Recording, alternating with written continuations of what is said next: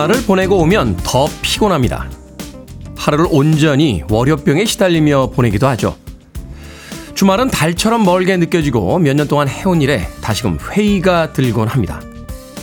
쉬라고 있는 주말이지만 우리는 피곤한 주중의 삶을 보상받기라도 하듯 불금부터 토요일, 일요일을 온전히 노는 것에 써버립니다. 오락도 일이 되고요. 몸은 무거워지죠. 물론 아이를 돌보고 밀린 집안일을 처리하며 보낸 이도 있을 겁니다. 하지만 그렇다고 월요일 아침이 더 보람차게 느껴지진 않습니다. 한 주의 시작부터 알람에 눈 뜨고 젖은 머리도 말리지 못한 채 일터로 향하는 사람들을 봅니다.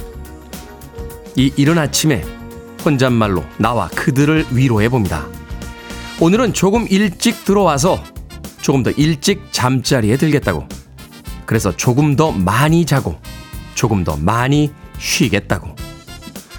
5월 15일 월요일 김태훈의 프리웨이 시작합니다.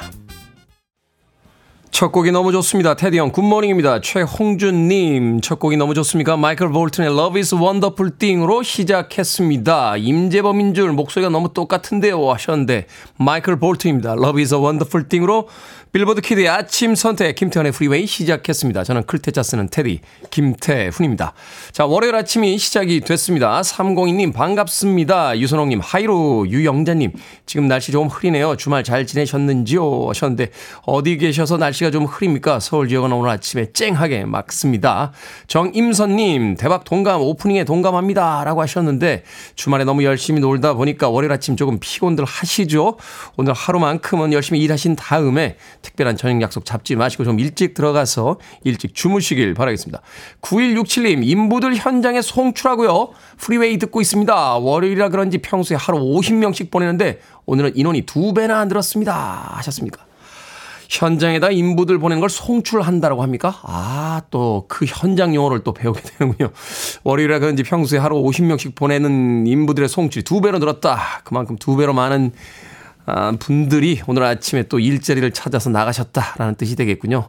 즐거운 월요일이 될 것 같은데요. 9167님, 김보님께서는요, 어, 테디 그러게요. 저 좀 깨워주세요. 주말에 제주도를 찍고 와서 이제 몸이 무겁습니다. 하셨는데, 김보님, 제주도에 주말에 가셔서 어떤 일을 하고 오셨길래 몸이 그렇게 무겁습니까? 자, 조선님께서는 테디 반갑습니다. 한 주를 시작하는 월요일 날 아침, 김태훈의 프리웨이 잘생긴 테디와 함께 합니다. 라고 문자 보내주셨습니다. 자, 인부들 현장에 송출한다고 했더니 우리 담당 PD가 우리도 송출, 방송 송출이라고 문자를 보내는군요. 자, 월요일 아침에 방송 송출하고 있습니다. 청취자들의 참여도 기다립니다. 문자번호 샵 1061, 짧은 문자 50원, 긴 문자 100원, 콩으로 무료입니다. 유튜브로도 참여하실 수 있습니다. 여러분은 지금 KBS 2라디오 김태원의 프리웨이 함께하고 계십니다. KBS 2라디오 Yeah, go ahead. 김태원의 프리웨이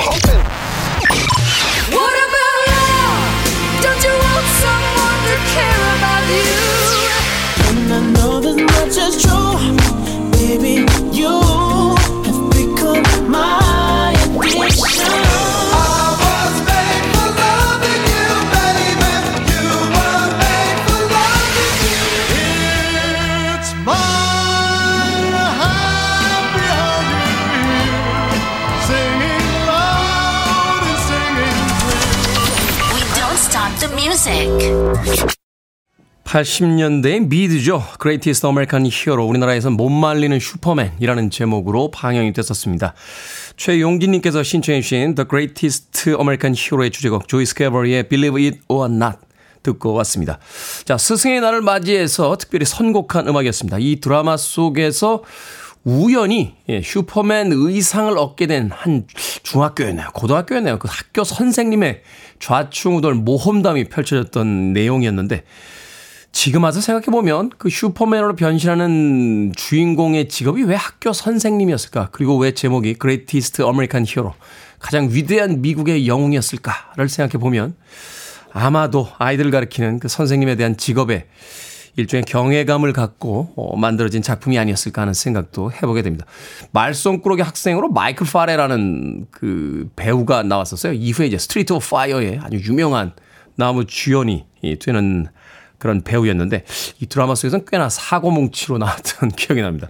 조이 스캐버리의 Believe It or Not 오늘 스승의 날을 맞이해서 기념음악으로 틀어드렸습니다. 김경란님께서 테디는요 기억에 남는 은사님 계십니까 하셨는데 제가 가장 존경하는 선생님은 대학원에서 글 공부 시켜주신 선생님이에요. 예.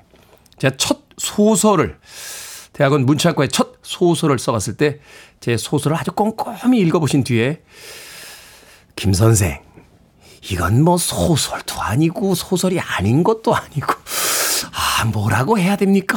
라고 하셔서 예, 저를 인생 최대의 당황스러움으로 몰아넣으셨던 그 선생님이 기억이 납니다. 네, 이번 주에 그 선생님 만나러 만나 뵙기로 했습니다. 김기영란. 아, 또 한 분 있네요. 고등학교 때 저희 교련 선생님.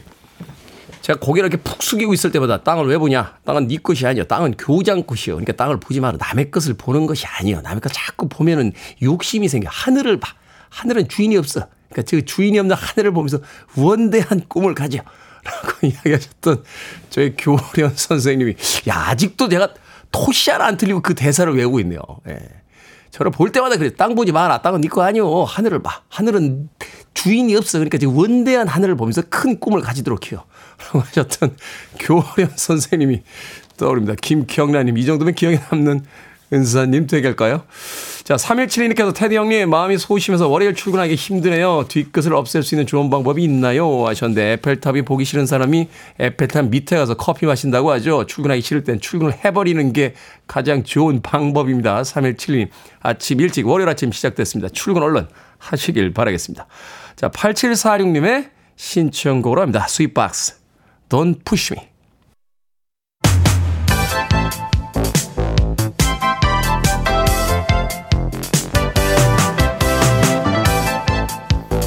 이 시간 뉴스를 깔끔하게 정리해드립니다. 뉴스 브리핑 캔디 전예현 시사평론가와 함께합니다. 안녕하세요. 안녕하세요. 전예현입니다. 자, 윤석열 대통령 일본에서 열리는 주요 7개국 정상회의에 참석한다고요?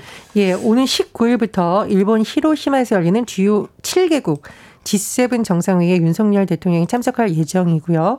한, 미, 일 3국 정상회담도 6개월 만에 진행될 전망입니다. 대통령실의 설명을 들어보면 일단은 이제 국빈 방미가 대통령이 있었는데 이후에 일본과 이른바 셔틀 외교를 복원했고 앞으로 G7 정상회의를 통해서 외교협력 분야에 어떤 성과를 낼지 좀 지켜봐 달라 이런 입장이고요. 또 G7 정상회의를 전후로 주요국 정상들과 윤석열 대통령과 양자 회담이 예정되어 있습니다. 캐나다 총리와 양자 회담, 그리고 G7 정상회의 뒤 방한하는 독일 총리, 유럽 연합과의 정상회담 등이 차례로 열릴 예정이고요. 또 한일 정상회담에서 논의됐던 내용이 있었습니다. G7 정상회의 기간 한일 정상이 원폭 희생자 위령비에 대한 참배를 하겠다라는 거였는데 이 일정도 예정대로 진행될 예정입니다. 자, 이와 함께 또다시 지금 관심을 끌고 있는 사안은 일본 후쿠시마 오염수 현장 시찰 우리나라의 전문가들이 시찰할 예정인데 아직까지 구체적으로 협의는 아직 나오지 않았고요. 한일 양국 간 실무 협의 이번 주에도 다시 진행됩니다. 네. 윤석열 대통령이 집권 1년 동안 사실은 이제 정상회담에서 그렇게 좋은 평점을 많이 받지 못했는데 이번엔 또 어떤 성과를 가지고 돌아올지 기대를 좀 해보도록 하겠습니다. 자, 윤석열 대통령 간호법에 거부권을 행사할지 여부에 관심 쏠리고 있다고요? 예, 간호법 다시 한번 어, 짚어보면 지난달 27일 야당 주도로 국회에서 이미 통과를 했고요. 간호사의 업무 규정을 별도로 분리해서 자격이나 처우 개선 등의 내용을 담고 있습니다. 그런데 이 법을 놓고 지금 간호사협회와 의사협회가 계속 맞부딪히고 있는 상황이죠.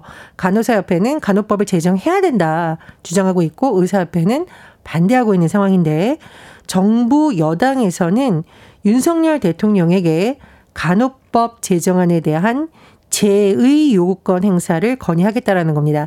재의 요구권이라는 것은 다시 검토해달라. 즉, 대통령이 이 법안에 대해서 거부권을 행사해달라. 이렇게 건의를 할 것으로 지금 전해지고 있는데요.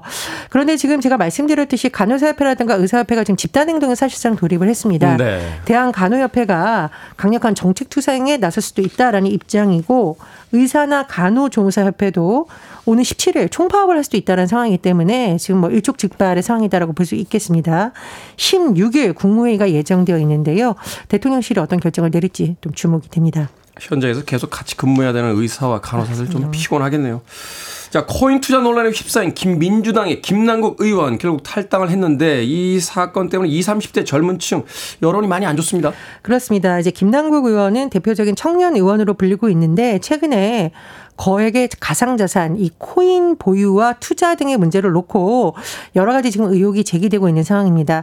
본인이 여러 가지 해명을 하고 있고 또 사과를 했습니다만 여론이 좋지 않은 상황인데 어제 민주당 탈당을 선언하고 탈당계를 제출했습니다. 이재명 대표도 대국민 사과를 했는데 어제 민주당이 이른바 새신 의원총회 쇄신 무엇을 바꾸고 개혁하겠다 이런 뜻이죠. 6시간 정도 진행을 했다라고 하는데 어 뭐 지도부가 너무 늑장대청한 거 아니냐. 지금 너무 동료였던 사람을 감싸서는 안 된다 이런 목소리도 나왔다고 하고요.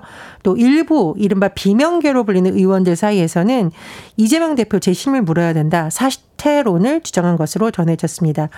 일단 의총 후에 민주당이 밝힌 내용을 종합을 해보면요. 첫 번째 김남국 의원에 대한 추가 조사하겠다. 두 번째 당내 윤리기구를 강화하겠다라는 거고요. 세 번째 재산 신고 대상과 이해 충돌 내역에 포함시키는 방안 등을 내어놨는데 민심이 또 어떻게 움직일기가 주요한 변수가 될 것으로 보입니다. 여당의 그 최고위원 사태도 그렇고 이번에 민주당 김남국 의원 사태도 그렇고 여론 보지 말고 좀 원칙이 좀 있었으면 하는 바람을 좀 가져보네요. 네. 오늘 에너지 요금 인상폭이 결정이 된다는데 또 오릅니까? 자, 2분기 에너지 요금, 특히 전기 요금 어떻게 될지 관심이 쏠리는데 오늘 오전 산업통상자원부와 국민의힘이 당정 협의를 열고 요금의 인상 폭을 결정할 것으로 전해지고 있습니다. 킬로와트 시당 7원에서 8원 정도 전기 요금이 오를 것이라는 전망이 지금 나오고 있는데요. 어, 이제 2분기라고 하면 사실 4월부터 6월이기 때문에 4월이 한참 지났습니다. 하지만 만약 결정이 된다면 소급 적용되지는 않아요. 아, 어떻게 얼마나 이제 올릴지를 오늘 지켜봐야겠는데 아, 이게 이제 사실은 뭐 물가 상승 요인, 국제 에너지 가격 요인, 한전의 적자 등등에 다 종합을 해야 되는데 문제는 사실 이제 여름철이 다가오면 냉방 수요가 늘어나죠. 그러니까 이게 올릴 때 보면요. 봄이랑 가을쯤에 올려요. 이게 사실은 그때 올렸을 때 실감이 안 나다가 이제 여름하고 겨울이 딱 닫히게 되면 그렇습니다. 에어컨하고 난방비에서 확 올라가는 게 보이거든요. 예, 집집마다 사실은 뭐 에어컨 트는 문제 이런 것도 걱정이 되기 때문에 두 자릿수 인상은 아닐 것이다라는 전망이 유력합니다. 만약 킬로와트 시당 7원대로 전기요금이 인상되면은요. 4인 가구 월 평균 전기요금은 5만 7,300원에서 5만 9,740원으로 2,440원 정도 늘어나게 됩니다. 임금도 물가 인상하고 연동제 좀 했으면 좋겠습니다. 자, 오늘의 시사엉뚱 퀴즈 어떤 문제입니까? 예, 앞서 대통령이 간호법을 거부할 수도 있다. 이런 가능성이 점쳐지고 있다는 소식 전해드렸습니다. 거부 당하는 건 바라지 않지만 큰 부자 거부는 정말 저도 되고 싶네요. 한 번쯤 해보고 싶습니다. 네, 여기서 오늘의 시사홍땡 퀴즈 나갑니다. 역사적 거부 중 한 명인 이탈리아의 메디치 가문 수많은 예술가, 과학자를 후원한 것으로도 유명합니다. 이 중에 이 과학자는요, 자신이 발견한 목성의 위성들의 메디치가의 별들이라는 이름을 붙이기도 했습니다. 지동설을 옹호했던 이 과학자 누구일까요? 1번 봅슬레이, 2번 엑스레이, 3번 갈릴레이, 4번 어서 오그레이. 자, 정답 아시는 분들은 지금 보내주시면 됩니다. 재미있는 오답 포함해서 모두 10분에게 아메리카노 쿠폰 보내드립니다. 이탈리아의 명문가 메디치 가문이 후원한 과학자 중에 이 사람 누구일까요? 지동설을 옹호했던 과학자로 자신이 발견한 목성의 위성들의 메디치가의 별들이라는 이름을 붙이기도 했습니다. 1번 봅슬레이, 2번 엑스레이, 3번 갈릴레이, 4번 어서 오그레이. 자, 문자번호 샵 1061, 짧은 문자 50원, 긴 문자 100원, 콩으로는 무료입니다. 뉴스 브리핑 전예현 시사평론가와 함께했습니다. 고맙습니다. 감사합니다. 자, 월요일이라고 힘드시다는 분들 오늘 유난히 많네요. 조금 더 달려봅니다. KISS입니다. I was made for loving you.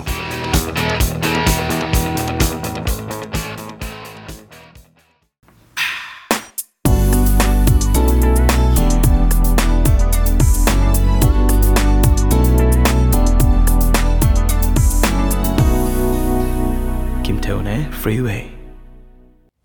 클레어 파트너님께서 오늘 나와야 할 필수곡이 나오네요 하셨는데 너무 많이 틀어서 틀어도 될까 하는 생각도 듭니다만 그래도 안 틀고 넘어가면 좀 아쉬운 날이죠. 오늘 스승의 날 7346님과 신은주님께서 신청해 주신 룰루의 To Serve With Love 듣고 왔습니다.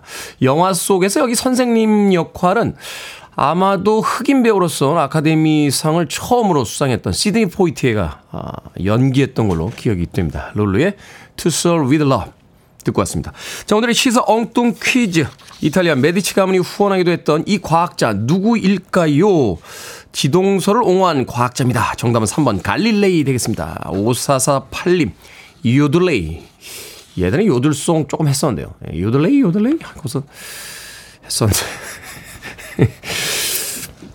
바깥에서도 하지 말래요. 자, 2694님, 정답은 갈릴레이입니다. 제 문자도 한번 읽어주그레이. 라고 하셨고요. 4627님, 엑스레이.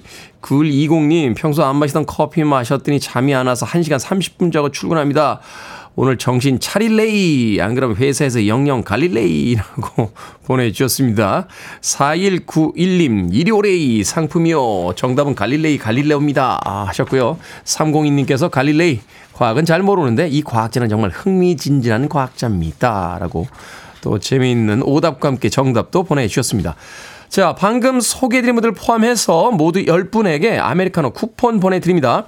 당첨자 명단 방송이 끝난 후에 김태훈의 Freeway 홈페이지에서 확인할 수 있습니다. 콩으로 당첨되신 분들 방송 중에 이름과 아이디 문자로 알려주시면 모바일 쿠폰 보내드리겠습니다. 문자 번호는 샵 1061, 짧은 문자는 50원, 긴 문자는 100원입니다.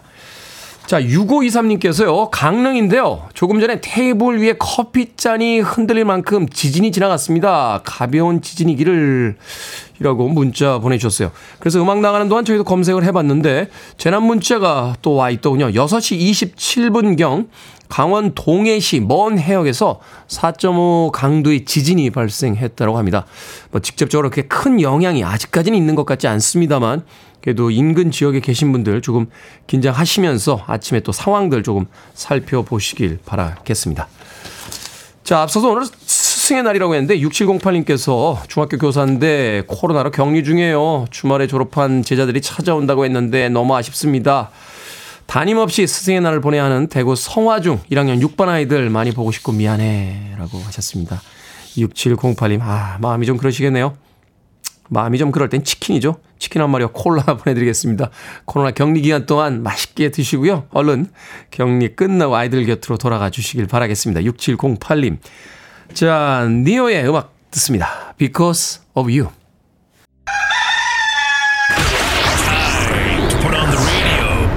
김태훈의 Freeway. Are you ready?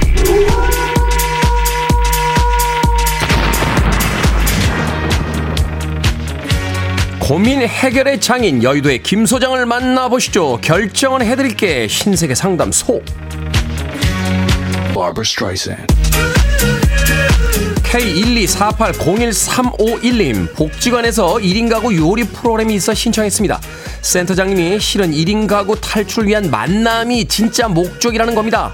저는 누굴 만날 생각도 없고 다들 저보다 나이도 어려서 멋쩍어요. 그만둘까요? 아니면 뚝심 있게 요리를 배워볼까요? 요리 배웁시다. 복지관이 뭐 강제로 결혼시키는 종교단체도 아니고 걱정 마세요. 관심 없다고 하면 억지로 안 시켜요. 박현정님 수영을 6개월 등록했는데 한 달에 두세 번만 갑니다. 다시 등록을 할까요? 아니면 그만둘까요? 다시 등록하세요. 한 달에 두세 번이면 1년이면 24번에서 36번입니다. 안 하는 거 말고 한 걸 생각합시다. Barbara Streisand.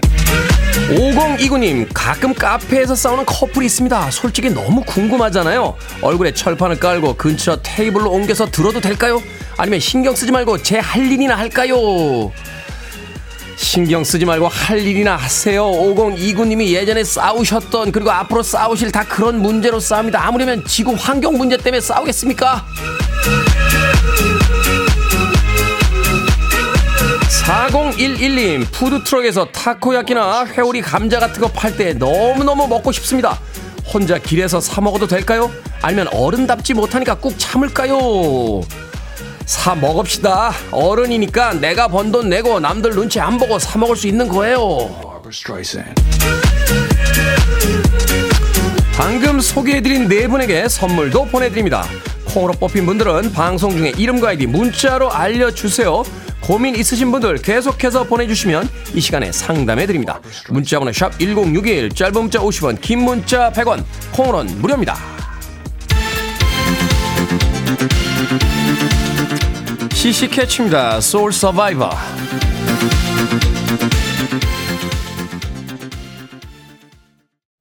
You're listening to one of the best radio stations around. You're listening to 김태훈의 Freeway.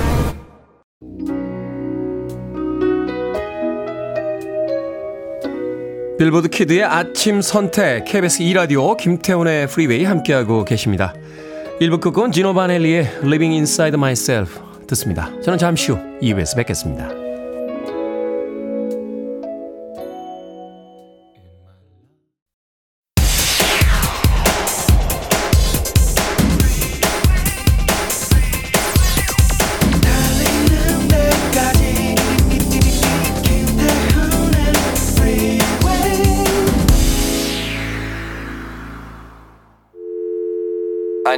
Arms around me. I need to feel your touch.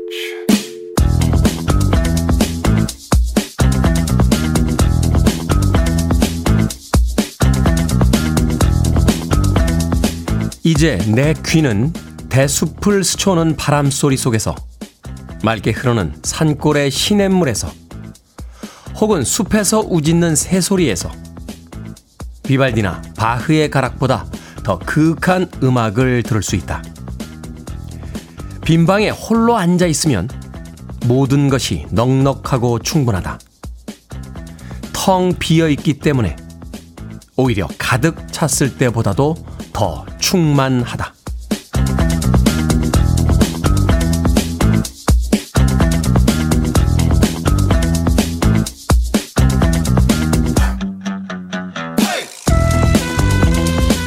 뭐든 읽어주는 남자. 오늘은 청취자 8768님이 보내주신 법정 스님의 텅빈 충만 중 일부를 읽어드렸습니다.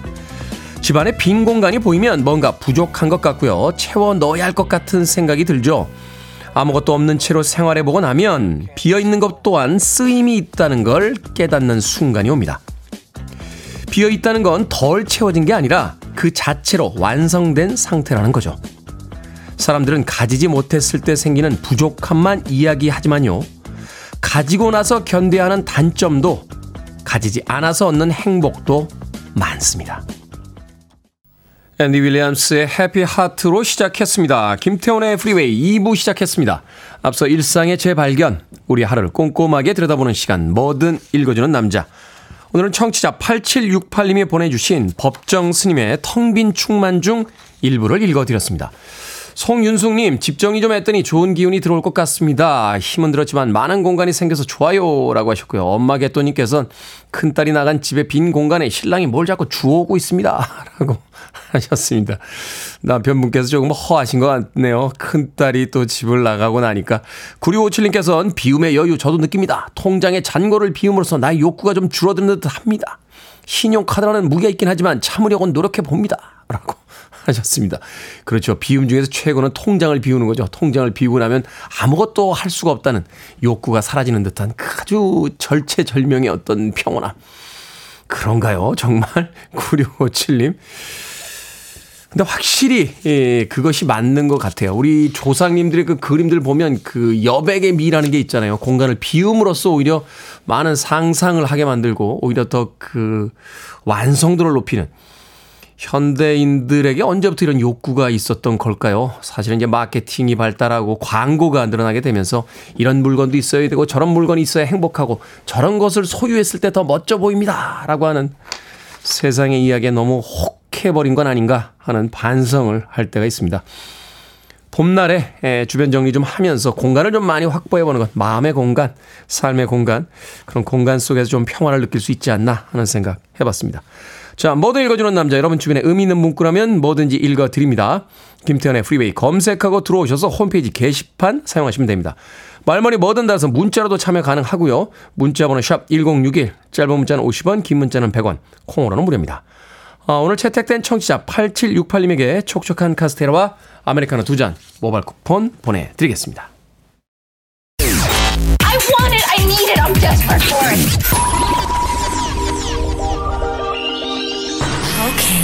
Do it. 김태훈의 Freeway. 마치 한 곡처럼 이어진 두 곡의 음악 듣고 왔습니다. 크레이그 데이비드의 Hidden Agenda 그리고 PRETTYMUCH의 Teacher까지 두 곡의 음악 이어서 들려드렸습니다. 조정란님 출근하느라 운전 중에 듣는데요. 오늘은 병원에서 듣고 있습니다. 며칠 전에 신호대기 중에 파리 잡느라 못 봤다면서 뒷차가 제 차를 들이받았어요. 아니 그러니까 파, 파리를 잡다가 앞차를 차는 심하게 부서졌는데 저는 다행히 괜찮은 것 같습니다. 덕분에 과학 같은 소리 안에 끝까지 듣겠네요 하셨습니다. 하시면서 크크까지 붙여주셨어요. 낙천적이시군요. 몸이 많이 안 다치셨다니까 그나마 다행입니다. 차가 부서진 건 뭐 고치면 되는 건가요? 되는 거니까요. 뒷차는 근데 파리를 잡다가 그 OTT에요. 이 집안에 벌 한 마리 들어와가지고 집을 다 그 홀랑 태우는 그 미스터 빈에 나오셨던 루안 아킨슨이 그 주연을 맡은 드라마가 있어서 보면서 아니 어떻게 저런 일이 있지라고 물론 깔깔거리며 보긴 했습니다만 이 실생활에서 있군요. 어, 뒷차 운전수 분께서도 큰일 당하실 뻔 하셨네요. 아무쪼록 어, 건강하게 퇴원하시고 다시 일상으로 돌아오시길 바라겠습니다. 제가 아메리카노 모바일 쿠폰 한 장 보내드릴게요. 조정란님 유튜브로 들어오셨는데 모바일 쿠폰 보내드리겠습니다. 자 K81541817님 스마트하고 지적인 목소리로 딸의 생일 축하 사연 읽어주신 테디님께 감사 인사드립니다.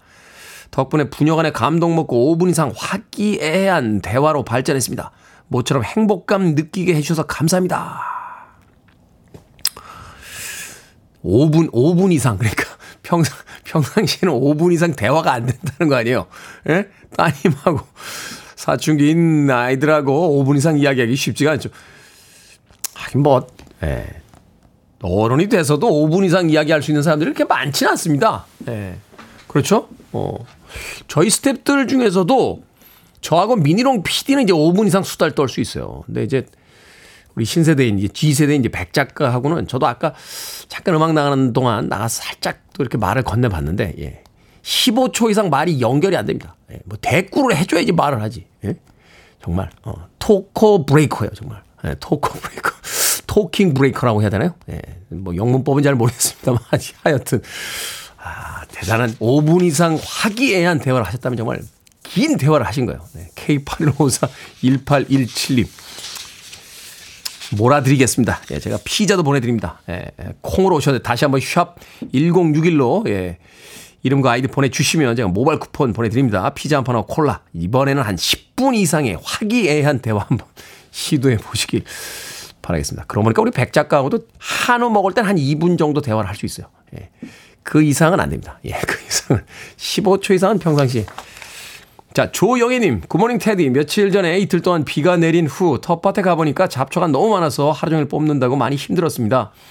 비가 안 오면 물 길러서 작물에 뿌려줘야 하고요. 비가 오면 잡초가 많이 자라서 뽑아줘야 해요. 오늘 너무 힘들겠네요. 하셨습니다. 논일, 밭일 힘들죠. 조영애님.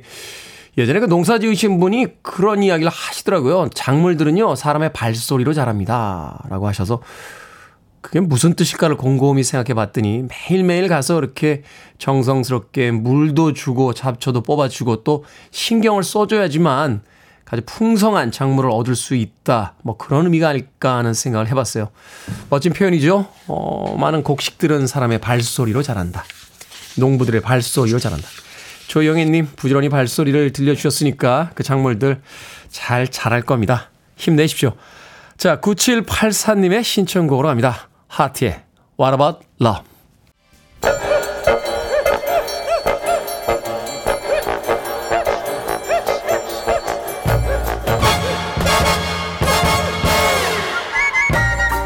온라인 세상 속 촌철살인 해악과 위트가 돋보이는 댓글들을 골라봤습니다. 댓글로 본 세상.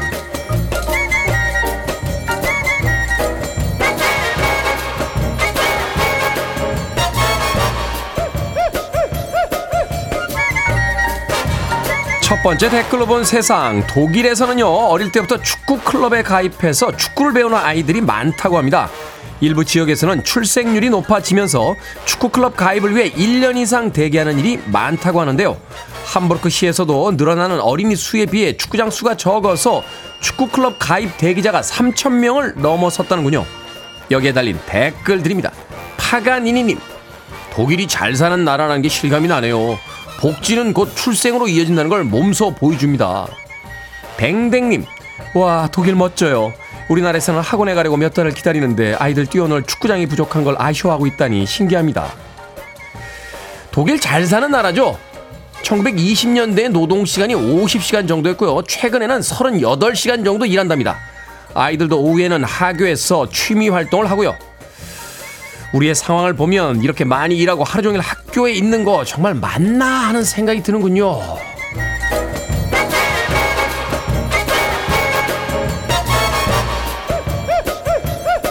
두 번째 댓글로 본 세상. 최근 온라인 커뮤니티에 유튜버들이 마트에 와서 피해를 끼치지 않았으면 좋겠다 하는 글이 올라왔습니다. 마트 직원이 올린 글인데요. 다른 손님들 얼굴이 다 나오게 촬영을 하거나 제품 추천을 하겠다고 물건을 촬영한 뒤 구입하지 않는 건 물론 제자리에 돌려놓지도 않고 나간다는 겁니다. 갑자기 마트에서 춤을 추기도 한다는데요. 촬영을 제지했더니 본사에 불만을 제기한 경우도 있다고 합니다. 여기에 달린 댓글 드립니다. 사랑님, 길 걷다가 다른 사람 카메라에 정면으로 얼굴 찍힌 게 한두 번이 아니에요. 공공장소에서 찍은 영상 마음대로 올려도 되나요? 이윤님, 유튜브의 장점은요, 누구나 할 수 있다는 거고요. 유튜브의 단점은 누구나 할 수 있다는 거죠. 세상은 점점 변해가는 것 같은데, 좋은 건지 나쁜 건지는 잘 모르겠습니다.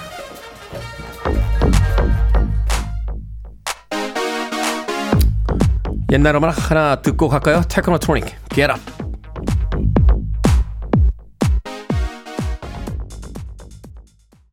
Free your mind. I want to break free. Are you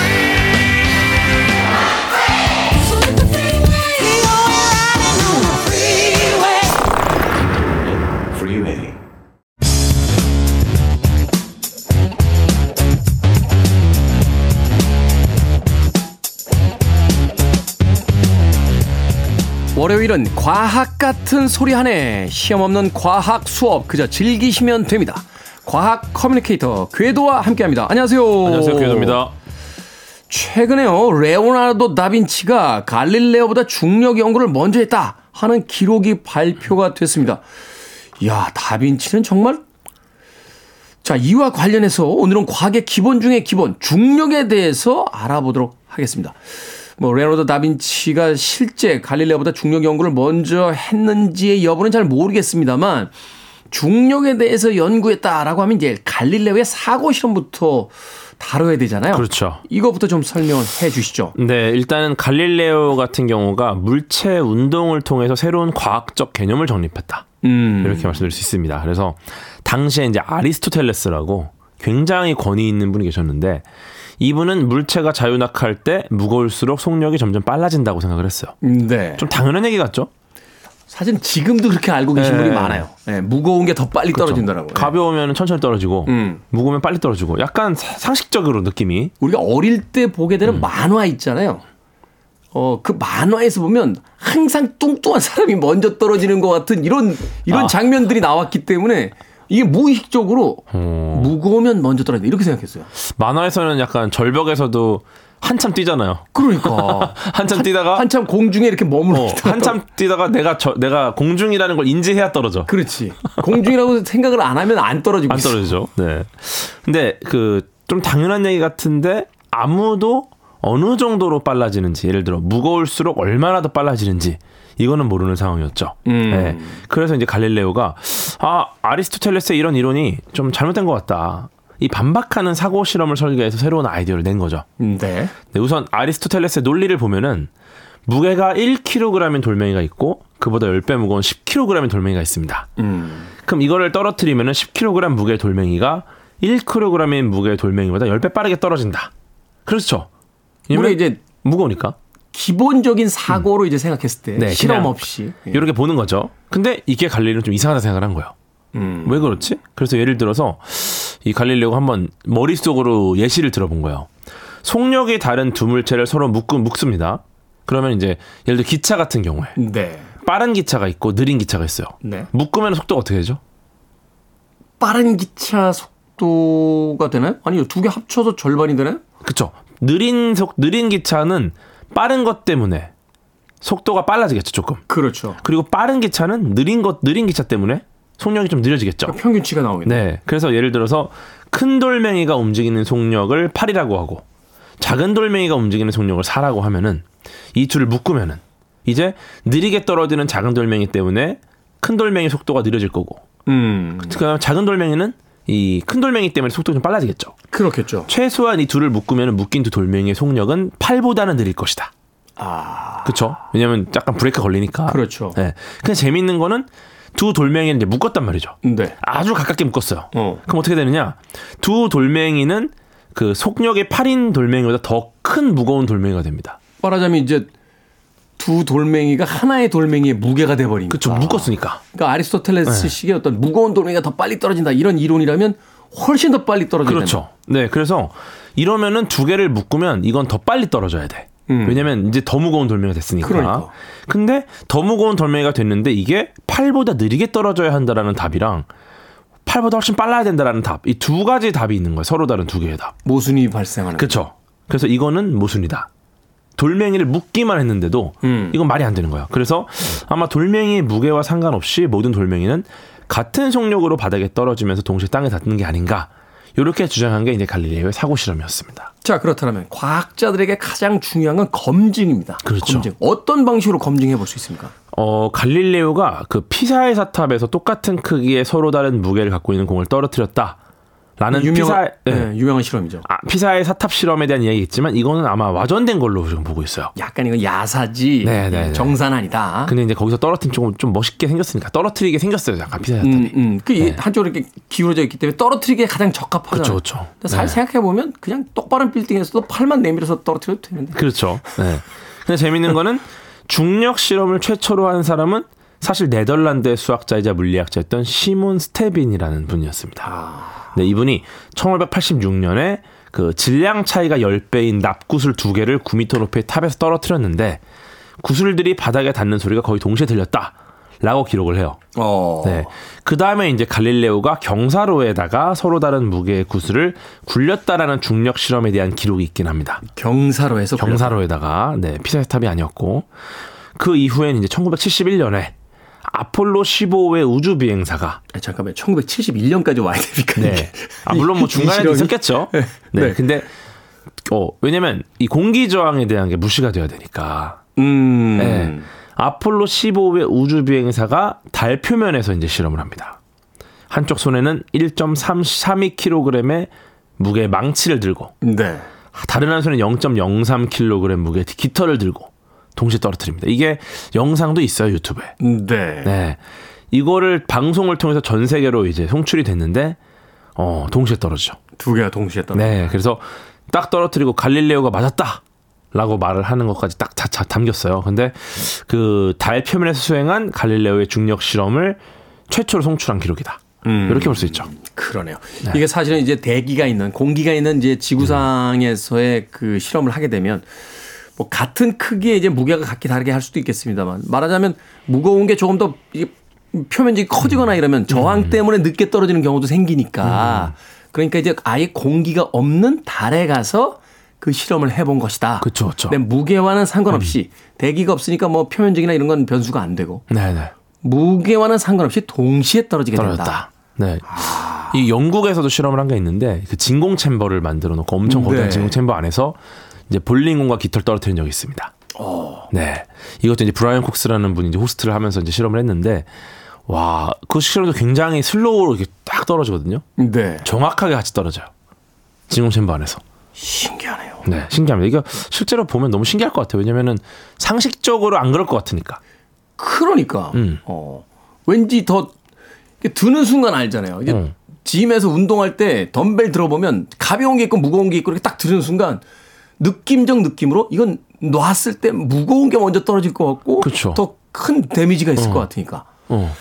자, 과학자들이 갈릴레오의 실험을 재현한 것도 있습니까? 최근에 이제 재현한 게 있는데 2020년 미국 물리학회에서 발행한 학술지인 Physical Review Letter. 네. 여기서 이제 물리학자들이 현대판 갈릴레오의 중력 실험 수행 결과를 게재했습니다. 어. 근데 이번에는 구슬을 떨어뜨린 게 아니라 원자를 떨어뜨렸어요. 원자요? 네네. 원자를 어떻게 떨어뜨려요? 그래서 어떻게 했냐면은 그 중성자 수가 달라서 서로 다른 질량인 루비디움 동위 원소가 있어요. 네. 얘네를 이제 8.6m 높이의 진공관에서 자유낙하를 시켜서 같은 각도를 내는 측정했어요.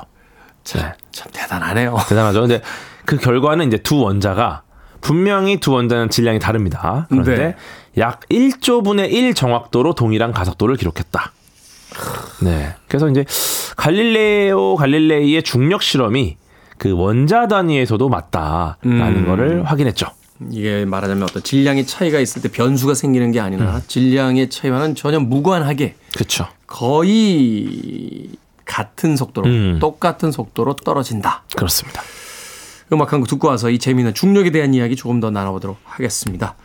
존 메이어의 음악 중에서 Gravity 듣습니다. 존 메이어의 Gravity 듣고 왔습니다. 빌보드 키드의 아침 선택 KBS 2라디오 김태훈의 프리웨이 과학 같은 소리 하네 과학 커뮤니케이터 궤도와 함께 중력에 대해서 알아보고 있습니다. 자, 앞서 말씀드렸던 이제 다빈치 얘기를 좀 여쭤보도록 하겠습니다. 네. 갈릴레오보다 레오나르도 다빈치가 더 먼저 연구를 했다.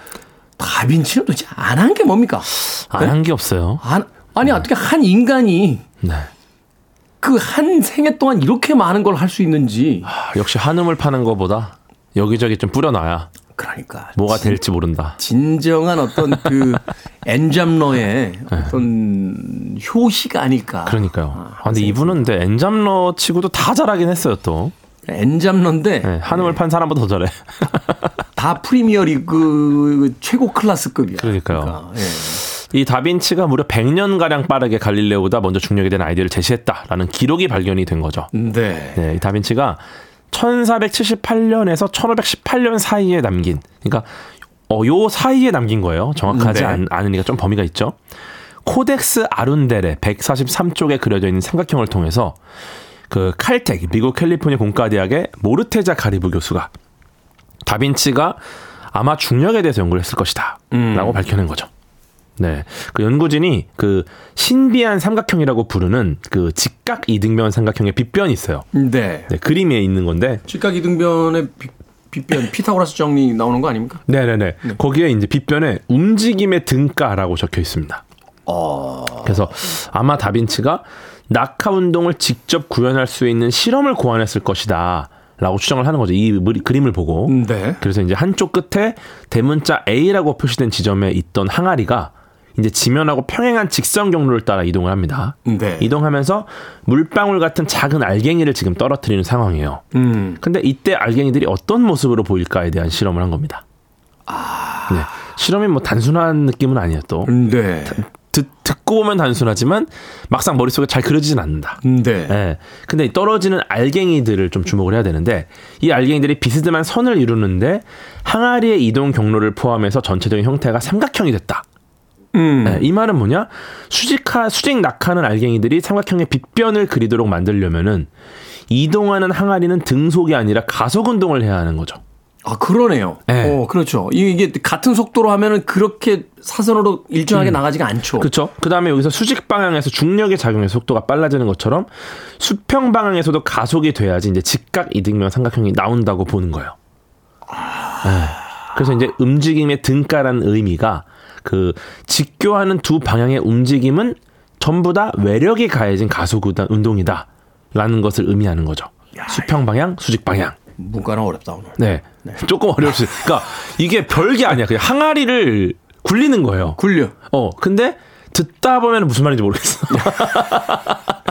굴리는데 이제 네, 그러니까- 이제 떨어지는 물방울의 어떤 그, 그쵸. 이, 그 네. 패턴들이 네. 사실은 이제 등가가 아니라 가속 운동이 되지만 야 이걸 뭐라고 돼? 그러니까 여러분이 아셔야 될 거는 항아리를 굴렸어. 네. 거기서 이제 입자가 떨어졌어. 네. 그런데 레오나르도 다빈치는 입자가 수직으로 떨어질 때 점점 더 빨라진다라는 사실을 알고 있었다. 음. 이 말은 뭐냐? 움직임의 등가 이걸 통해서 직각 이등변 삼각형 형태가 만들어진다라는 거는 레오나르도 다빈치가 이미 오래전부터 무언가 아래로 끌어당기는 힘의 존재를 알았다는 사실입니다. 현재 그 계산법이 맞습니까? 네. 그러니까 이게 굉장히 독창적인 기하학적 접근이에요. 네. 사실은 이거를 어떤 뭔가를 어떻게 해봤는지 우리도 지금 야- 예측할 수 없지만 네, 짐작할 수 없지만 낙하하는 물체 속도를 계속해서 증가시키는 힘이 있을 것이다라고 이제 다빈치는 알아낸 거고 이게 바로 중력인 거고. 음. 네.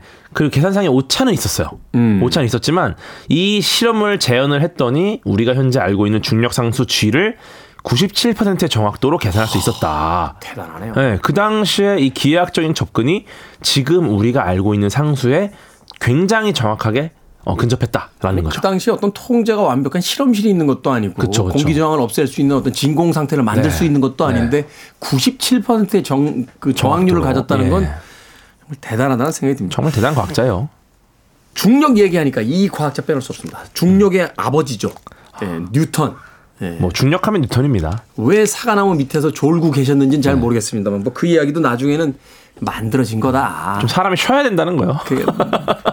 쉴 때 이제 발견이 네, 좀 쉬어야 잘 된다. 많은 사람들은 그거 다 만들어진 거지. 뉴턴이 음. 왜또 해피면 사과나무 밑에서 쉬고 있어. 그래서 그 되게 이제 성공하면 그런 일화들을 하나씩 만든다. 어, 뭐, 이런, 맞아요, 맞아요. 뭐 이런 얘기를 하는데 어찌 됐건 이 뉴턴의 중력의 법칙.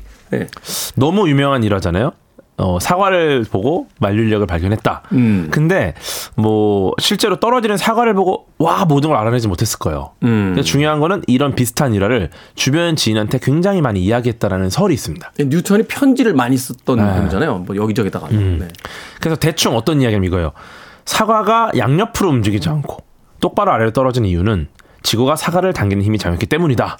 음. 그러면은 좀 더 높은 가지에 달린 사과도 같은 힘을 받지 않겠느냐? 음. 그렇다면 계속 지구가 당기는 힘이 점점 높은 가지로 올라가면은 어느새 중력이 달까지 도달하는 게 정확하지 않느냐? 어. 어, 당연하지 않겠냐? 왜냐면 높은 가지일수록 똑같이 중력을 받아야 되니까. 네. 그런데 왜 다른 지구로 떨어지지 않는가? 음. 그 반대로 생각하면은 혹시 다른 이미 끝없이 지구로 떨어지고 있는 거 아닌가? 그 이제 네. 소위 이제 공전을 이야기하는 거죠. 그쵸, 그쵸. 중력에 끌려서 계속 그러니까 네. 이 일자로 된 그 평면 지면이 아니라 지구에게 이 둥글기 때문에. 둥글기 때문에 그 주위로 계속 떨어지면서 그쵸. 돌고 있는 거다. 네, 그러니까 사과를 세게 던지면 음. 포물선을 그리면서 떨어지잖아요. 그렇죠. 굉장히 멀리 던지면 굉장히 멀리까지 가서 떨어지겠죠. 음. 근데 이 비거리가 혹시 지구의 둘레만큼이라면 음. 그러면 사과가 떨어져야 되는데 거기 이미 지구가 없는 거야.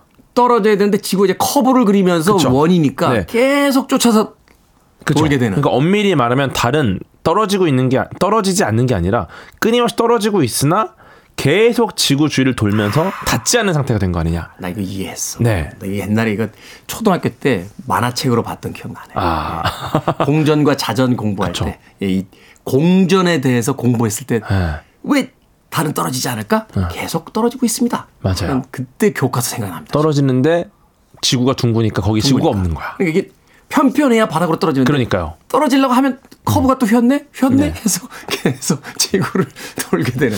이게 사실은 사고 실험 중에도 굉장히 극단적인 아이디어이긴 하거든요. 음. 네. 그러, 그러나 인공위성이나 달이 지구 주위를 도는 원리다. 그리고 이런 사고 실험 때문에 굉장히 많은 발견을 하게 됐다. 그래서 인공위성도 어느 정도 궤도에 가게 되면은 그 다음부터는 동력 없이 그냥 돌, 지구의 중력으로 계속 도는 거잖아요. 그렇죠. 떨어지기가 쉽지 않죠. 어. 네, 굉장히 떨어지기 쉽지 않은 고도가 있죠. 네. 그렇군요. 자, 이 뉴턴의 만유인력의 법칙 우리에게 어떤 의미를 갖는지 정리를 좀 해주신다면. 네, 지상에 있는 사과와 하늘에 있는 달. 이 두 가지가 전혀 다른 것 같지만 근본적으로 같은 결과를 보여준다는 게 굉장히 큰 의미가 있습니다. 네. 그래서 과거에 아리스토텔레스 같은 경우는 천상계와 지상계가 완전히 다른 법칙이 적용된다고 이야기를 했었어요. 음, 음. 다르다, 걔네랑 우리는. 네. 근데 뉴턴은 새로운 중력, 중력 법칙을 가져와서 천상계와 지상계를 통합했습니다. 음. 사과든 달이든 인공위성이든 중력 법칙에 따라서 지구로 떨어지거나 아니면 지구주를 돌 것이다. 그래서 모든 세상에 적용되는 하나의 보편적인 법칙을 만든 거고 그래서 뉴턴의 중력 법칙을 보편적인 중력 법칙이라 불려요. 보편적인 중력 네. 법칙이 그- 이 보편적인이라는 뜻이 이제 유니버설인데 요걸 이제 우리가 만유, 만유. 어디에나 있는 는. 그래서 만유 인력의 법칙이라고 부르는 거죠. 그렇군요. 네. 지구 평평설을 주장하는 과학자들에게 뉴턴은 만유 인력의 법칙을 제시하는 바입니다. 자, 과학 같은 소리 하네 오늘은 중력에 대해서 지금까지 과학 커뮤니케이터 궤도 씨와 이야기 나눠봤습니다. 고맙습니다. 감사합니다.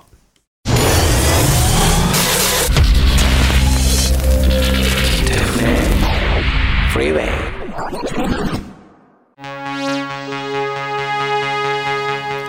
KBS 2라디오 김태훈의 프리웨이 오늘 방송 여기까지입니다. 오늘 끝곡은 반젤리스의 Chariot of Fire입니다. 불의 전차. 그 마지막 장면에서 젊은이들이 뛰는 장면 떠오르시죠? 월요일을 시작하는 우리가 바로 그 젊은이들입니다. 힘차게 일주일 시작하십시오. 저는 내일 아침 7시에 돌아오겠습니다. 고맙습니다.